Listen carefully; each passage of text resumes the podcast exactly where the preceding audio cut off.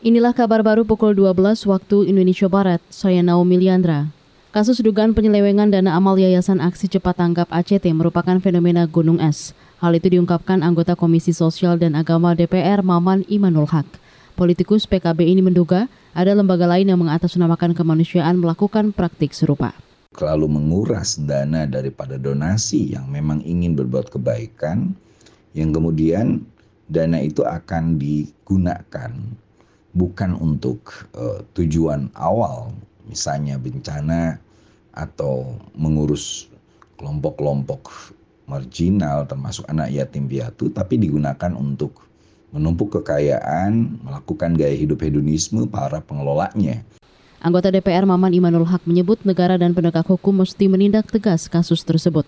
ACT layak dicabut izinnya jika terbukti melanggar. Selanjutnya perlu ada pengawasan super ketat meliputi transparansi dan akuntabilitas pengelolaan keuangan di lembaga-lembaga serupa. Industri pengolahan atau manufaktur Indonesia terus tumbuh meski situasi masih terbelit pandemi. Tahun lalu sektor manufaktur meningkat 63 persen, sedangkan triwulan pertama tahun ini juga sudah mencetak pertumbuhan 5 persen.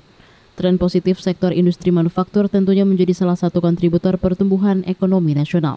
Berikut pernyataan staf ahli Menteri Perindustrian Andi Rizaldi.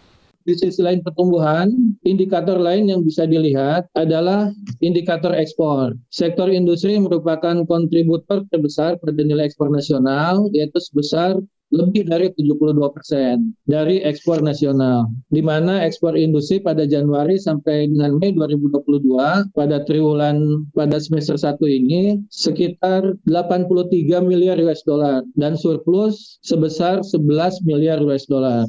Staf ahli Menteri Perindustrian Andi Rizaldi mengungkapkan ada lima sektor industri dengan nilai ekspor terbesar, yakni logam dasar, makanan minuman, industri kimia, farmasi, dan obat tradisional, tekstil, serta pakaian jadi.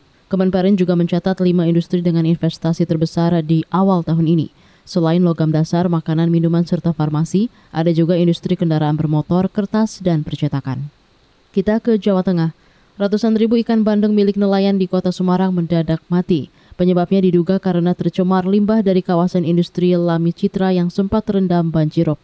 Ketua RW 16 Kampung Tambak Lorok Tanjung Mas Slamet Riyadi mengatakan, lokasi keramba beranda tidak jauh dari dinding pagar kawasan itu.